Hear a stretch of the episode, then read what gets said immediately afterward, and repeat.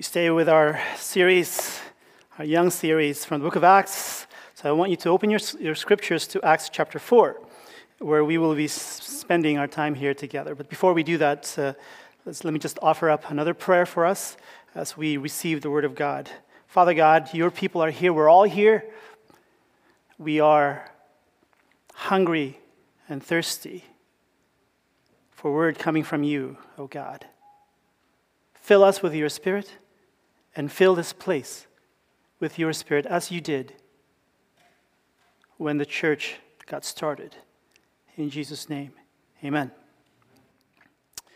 We said last week that uh, the first three chapters of Acts forms a triad, of which chapter one focuses on mission countdown. I think that's the probably the easiest way of uh, of kind of encapsulating what's what goes on there in Acts chapter one. And in that mission countdown, we're reminded that uh, t- that the focus as we enter these last days, last days that was ushered in by the death and the resurrection of Jesus Christ and the arrival of the Holy Spirit on Pentecost, Um, that the mission is not to be watching for what goes on necessarily, or or uh, focusing on the, the end time uh, uh, as much as focusing on the mission for the end time. So Acts chapter one focuses on mission countdown, and Acts chapter two focuses on the launching of the mission, or what I call as mission launch, as the, the Holy Spirit arrives in, in power and um, launches Uh, the, the the mission and the last mission endeavor, and commissions the church to have that mission, um, to take that mission seriously. So Acts chapter two talks about that, focuses on mission launch. And Acts chapter three focuses on the very first mission campaign, the very first successful at that mission campaign. And, and Acts chapter four actually is a continuation of that, as we now focus on the the, the, the result, or or you know, one way of, of, of calling it would be a fallout uh, from this first mission campaign. Because now we find in Acts chapter four um, that certain things uh, happen because of the of the of this mission, this this bold uh, action of of Peter and John right there at the steps leading up to the temple, when out of nowhere, you know, with no, with no, um, at least we're not, we're not told, uh, we're not told from Scripture what they were thinking prior to uh, them just all of a sudden calling this person who's been lame from birth to stand up in the name of Jesus Christ. And he stands up and leaps, and and and you know, he he jumps around, and and and the, and he's seen walking about. He goes. The first thing he does, he's, he goes into the temple, uh, into the temple area where he's been forbidden all his life, because somebody that is blemished from birth. That's actually the word that was used in the uh, uh, that's used in the in, in Scripture. In Acts chapter three, blemished from birth, finally becomes unblemished, restored in the name of Jesus Christ.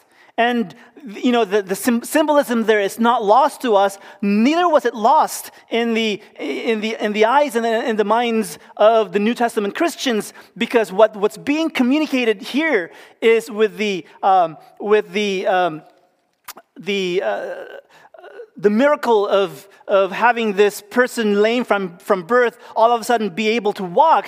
The, the you know is, is this that there is a new temple, and it is not that temple over there.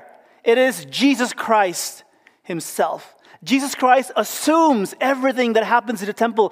He is now the new temple around which, around whom we worship as his disciples, both then and now, and clear to the end of time. So now we have in chapter four, in Acts chapter four, the beginning of a new triad, centering around, more or less around the same, uh, th- these two things, centering around uh, opposition to the mission and boldness for the mission. Those things are now going to come hand in hand, as we find out that there's a fallout now That's uh, that's that, that's you know that that's uh, coming as a result of this first mission campaign, which was not an evangelistic crusade. It was a healing.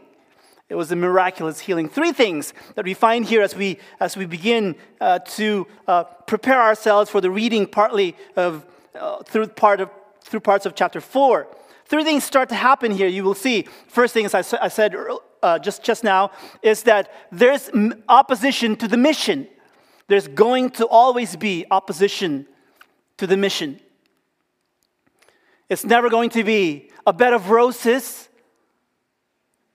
And sure enough, opposition um, arises pretty quickly, right then and there, as a result of this miraculous healing. And then, um, as that opposition arises, um, another thing also happens, and that is that there's mission success. We find out here, as you will soon see, that um, in chapter in verse four, chapter four, that um, Luke, who writes um, the book of Acts, uh, summarizes what happens as a result of this miraculous healing, the very first mission campaign the church has ever engaged in after Pentecost, that we know about anyway, that's, that, that Luke writes about. And this mission success is summarized in this way, that their num- the number of those that believed um, uh, rose to about five thousand just because of that one mission campaign. Wow, that would be uh, a, a, an evangelist's dream, wouldn't it? To have that kind of a result. So that not only was there opposition, there was also success. And commensurate with all of those, all the, the, both things that are happening, mission boldness, boldness to go and carry out the mission, to take to take our responsibilities, our role in this mission, with boldness. And this is where we we have our title for today's uh, sermon, Holy Boldness. Now we're ready to read portions of this chapter. Open your Bibles once again and read quietly with me. I'll be reading from the New Revised Standard Version, the updated edition. And here's what it says. While Peter and John were speaking to the people, remember this is just hap- this is happening right after the uh, uh, the events of uh, of chapter three. So this is not days after, it was actually moments after the, the healing of this man uh, born lame. The captain of the temple and the Sadducees came to them. I want, I want to alert you to the Sadducees, because the Sadducees were the um, were the uh, conservatives of the of the day. Um, um, actually, no. Uh, well, depending on where you uh, you know how you look at it, they were the ones that you know that that were the the high uh, the, the high society of the day. Part of the high society of the day. Um, they were middle to rich, the middle class to the rich, actually the rich class of, of of the day, and which included as well the the the high priestly caste and and the priests as well.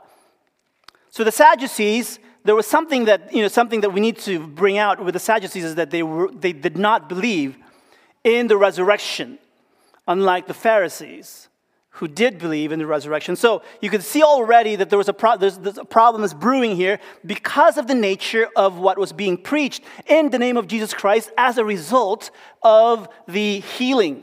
Let's continue on. Much annoyed because they were teaching the people and proclaiming that in Jesus there is the resurrection of the dead. So they so they arrested them and put them in custody until the next day, for it was already evening.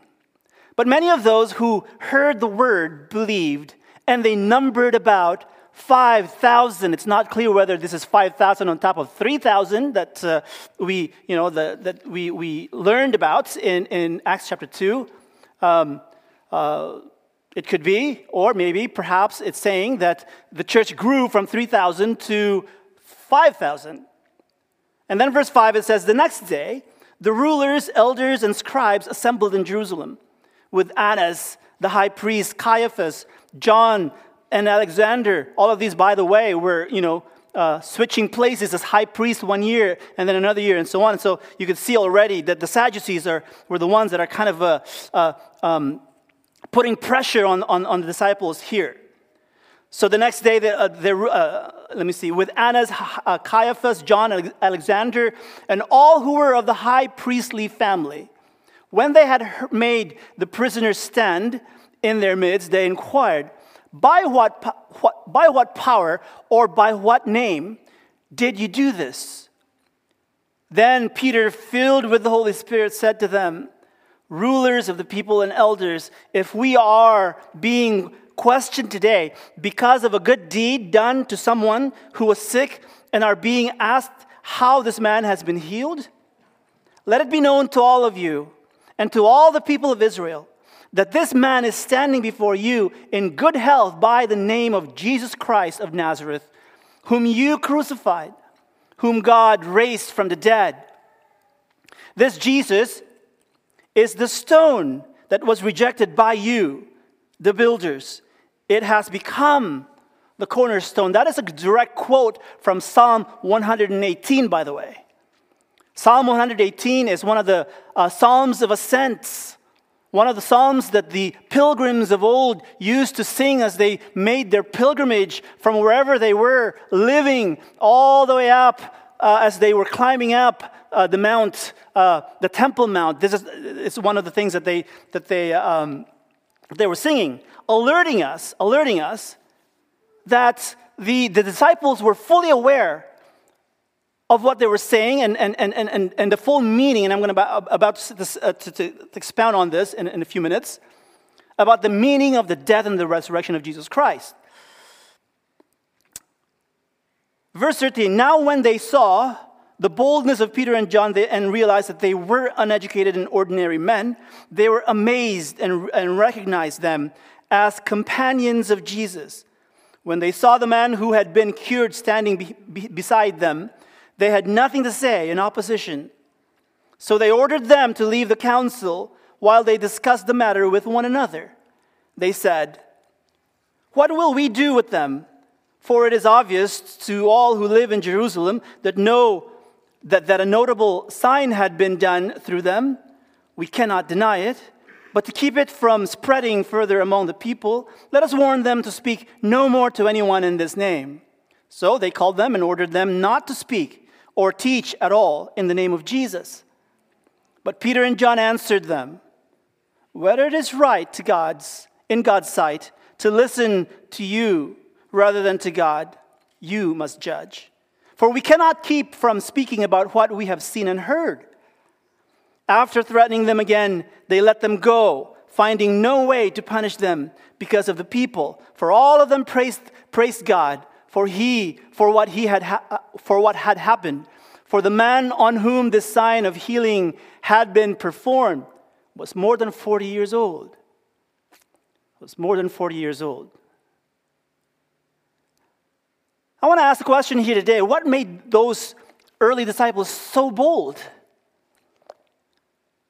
We're not going to read the rest of the chapter, but you will see following the uh, the verse, the last verse that was just read, that the first thing that the disciples would do uh, after um, after they were, they were released is that they would gather together and and pray for more uh, for more boldness rather than relief from having to face opposition. What makes what made them so bold, and what can make us bold in the way we go about doing our role towards the mission?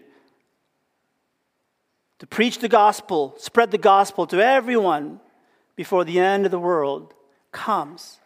Let me just give you four quick uh, quick reasons here, as our time is very limited today. Four things. Number one is they had clear conviction. Number two, they had deep connectedness. And number three, they had a panoramic perspective. And number four, they had a no-holds-barred attitude.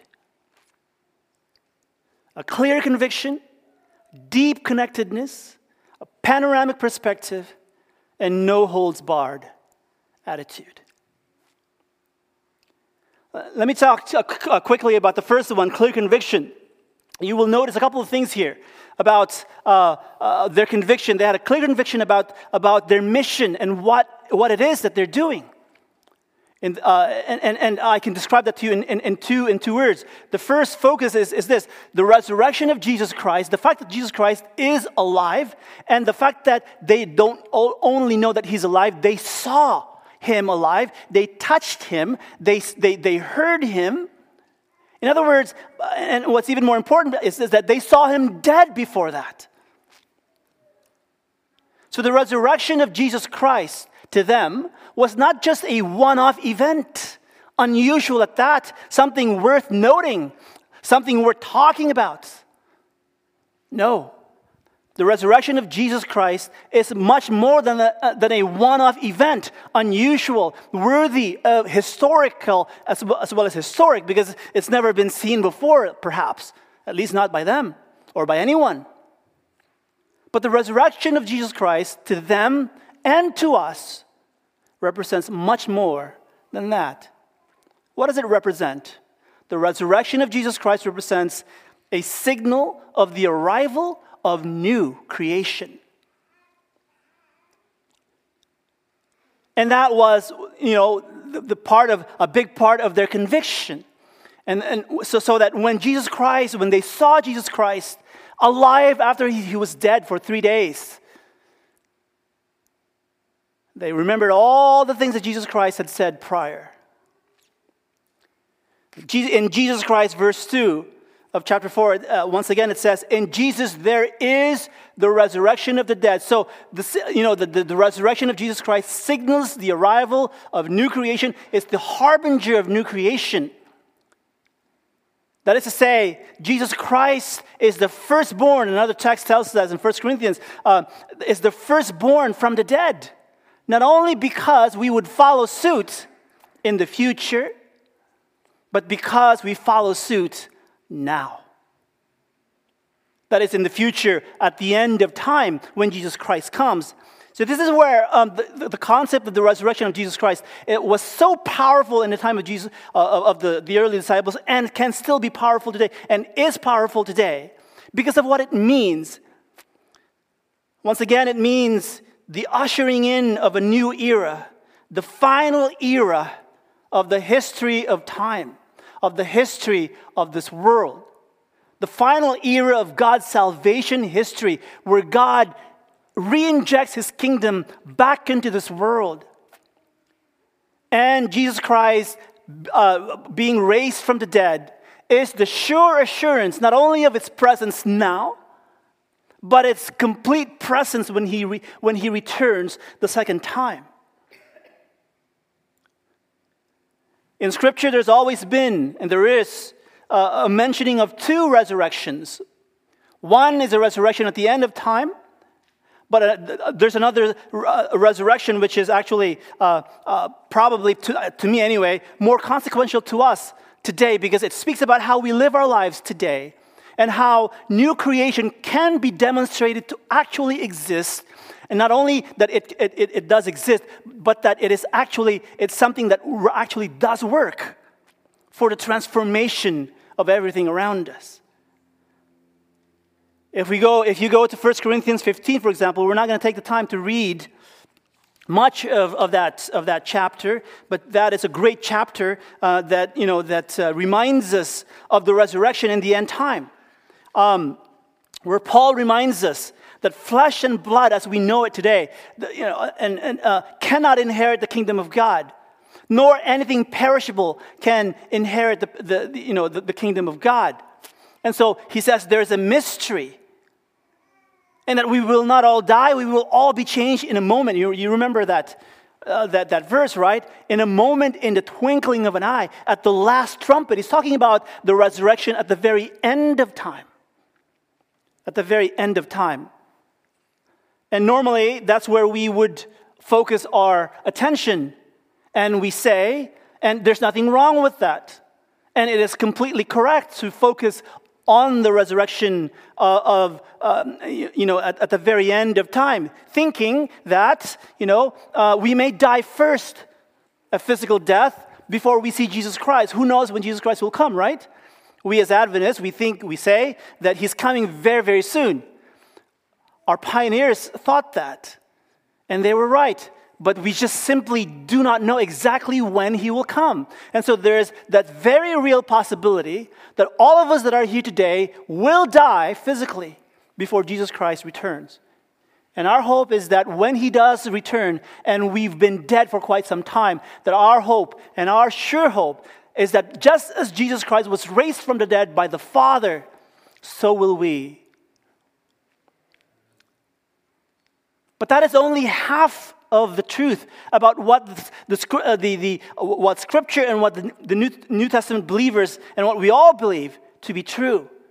That is that there is a second, there's, there's a prior resurrection that happens to all of us. It's a resurrection that happens when we give our lives to Jesus Christ, which is symbolized by our baptism when we get dunked underwater. And as we're pulled up out of that water, there's a certain kind of death that happens when we're dunked in the water. And there's a certain kind of resurrection that happens when we are pulled up out of that water.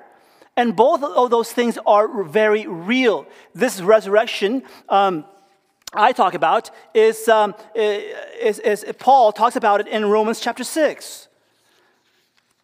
That there's that, that, that new creation is real now. That resurrection is happening everywhere now. And this, these resurrections are as, as a result of Jesus Christ leading the way, telling everyone that cares, everyone that wants to, that there is a new way of living. There is a new way of doing things in the world because Jesus Christ has been raised from the dead. Let's take a look at what it says there quickly in Romans chapter six. What then shall we say? Should we continue in sin in order that grace may increase? By no means. How can we who died to sin go on living in it? Do you not know that all of us who were baptized into Christ Jesus were baptized into his death? And notice, his, no, no, notice Paul's um, uh, logic here now. We die with Jesus Christ. There's a certain death that, that, that happens to us when we believe in Jesus Christ, when we get baptized. He says, therefore, we were buried with him by baptism into death, so that, just as you were buried, now you're going to come up out of that watery grave alive. Listen to what it says next. Just as Christ was raised from the dead by the glory of the Father, so we also might walk in newness of life. In verse five, for if we have been united with him in a death like his, we will certainly be united with him in a resurrection like his. So what does that mean, though, in our lives today? What it means is what is, is talked. Uh, Paul talks about it in verse twelve and and and and and beyond. He says, therefore, this is the result of new creation, of of uh, the resurrection that happens when we give our lives to Jesus Christ. Therefore, do not let reign, sin reign in your mortal bodies, so that you obey their desires. No longer present your members to sin as instruments of unrighteousness, but, pre- but present yourselves to God as those who have been brought from death to life. That is what resurrection means today. It means, and it means more than that. What do you think we do? All those people that volunteer at A C S every week do is to let everybody know that there is new creation and that we're pushing back on the structures of the world that have held people down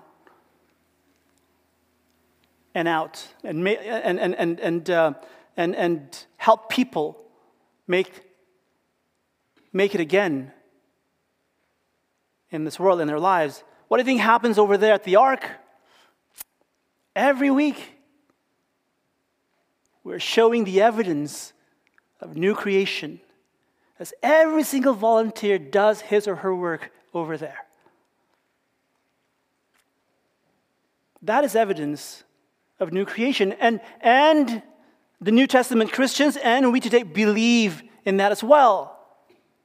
That was part of the Great Mission, and it still is the part of part of a Great Mission that informed their boldness when Jesus Christ challenged them and said, and said to them, you are going to be my witnesses in Jerusalem, in Judea, in Samaria, and to the uttermost ends of the world. What about their deep connectedness? Well, this is sort of um, self-explanatory. One of the things that, you know, we notice, perhaps the main thing that we notice about Christians and the, in, in, in the Christians in Acts is that they were very sticky. They're always together. They're always doing things together. Um, and, and, and so, and for good reasons, right? And, and for mutual support. Notice what happens in Acts chapter four, just after uh, Peter and John were released, verse twenty-three. After they were released, they went to their own people and reported what the chief priests and the elders had said to them. That's the first thing they did. Connectedness. They were so connected with each other that they found strength through that connection. They also had a panoramic perspective. I was, I was, uh, I was, you know, visiting uh, with uh, uh, Karen Ann uh, this week, and after I found out from uh, from Pam that uh, her husband had been, had been diagnosed with Uh, lung cancer, and she t- she and she told me, I called her and to, to sympathize, uh, to, to empathize with her and, and tell her how much we love her and thinking about her, and uh, and a couple of other things. And uh, um, she said that the, the cancer had metastasized. But you wouldn't know that from the way she sees life. She's so buoyant. She's so hopeful, as if, you know, she always looks at life as, you know, the cup being always half full, or almost full, or getting fuller. And that's just, and she and she described to me all the things that she went that, that she went through in life, and how she had had a really uh, a hard life. And so I asked her the question, uh, K- uh, Karen Ann, what makes you so optimistic? Why are you so optimistic? And and the word, I cannot forget the words that she she said to me. She said to me, well, because in the larger scheme of things, God is on the throne. What can go wrong? What can essentially go wrong with me in my life? And that panoramic perspective is clearly in view here in Acts chapter four. Even as the disciples uh, uh, knew that Jesus Christ was handed to be killed and all of that, and, and because of, uh, of, of people's uh, wickedness, and um, they still managed to find reasons in Scripture uh, and, and, and, and, and assert the fact that the wickedness of, hu- of human beings are no match to the sovereignty of God. And then at the end of the day, God puts a silver lining on everything in life through Jesus Christ. A panoramic perspective. A few weeks ago, when um, we all, most of us, or a lot of us, went to uh, our yearly uh, church uh, ret- uh, campout, uh, on Thursday uh, of that, you know, weekend, th- that Thursday, I I decided to go up and, and hike all the way up to Mount Talak. Um, I was there several years ago uh, with uh, several others, um, but I haven't been there for quite some time. And I remember the last time I went there, uh, uh, the, how, how panoramic the view is, and how, you know, if you stood at the highest, uh, at, uh, just on the highest rock, right there at the peak of uh, of Mount Talak, you can literally, you know, go three hundred sixty degrees, and you will see the entire view of the Desolation Wilderness, as well as Lake Tahoe. And if you're bold enough to stand there long, long enough for, you know, for, for the wind not to blow you over, then you can just bask yourself in that panoramic view and how beautiful it is. I took some pictures and some videos and sent it to some of my friends, and I said, my church folk are somewhere down there, right down there. Proud of the fact that I made it up there, even if it took me almost all day. And that panoramic view is beautiful, isn't it? And we, of all Christians, have been gifted with that panoramic view. We call it the Great Controversy. We know how it's going to end. We know that God is on, uh, on his throne. and all will be well, even if life is hard today or a lot of days. And then, of course, the last one is their no hold ba- holds barred attitude. Um, can you imagine? Can you imagine a you know um, a church community where you know they're so connected with each other, and that their attitude is such that you know whatever whatever needs to be done, uh, whenever needs to get done, uh, you know we'll we'll throw our full weight into it. That's what they had. Verse thirty-two and onwards to the end of the chapter gives us a glimpse of what this actually meant to them and what this can actually mean to us today. Verse thirty-two, now the whole group of those who, who believed were of one heart and soul, and no one claimed private ownership of any possessions, but everything they owned was held in common. You can imagine that attitude and that mindset, how powerful that was when, when you have an entire church, an entire community who was one with the mission and will do whatever it takes to push the mission forward. Because when they prayed, and prayed they did a lot, here's what happens in verse thirty-one. When they had prayed, the place in which they were gathered together was shaken, and they were all filled with the Holy Spirit and spoke the word of God with boldness. If you remember from Acts chapter two, that there were basically two ways in which the Holy Spirit manifests his presence. First, he indwells believers. He indwells us. He goes within our bodies. And then the second one is he fills the place where we are.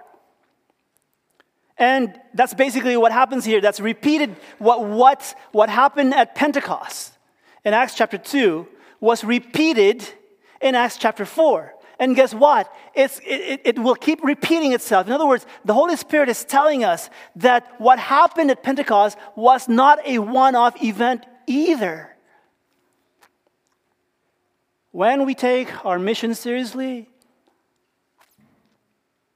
with boldness as the disciples did, that the Holy Spirit will, that the Holy Spirit will be present in us and will be present among us to multiply our efforts for the kingdom, however hard it might be.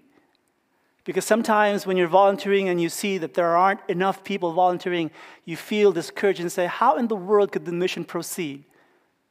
Well, I can tell you how. Through the Holy Spirit, who makes everything impossible possible. No holds barred attitude. These are universal principles applicable today.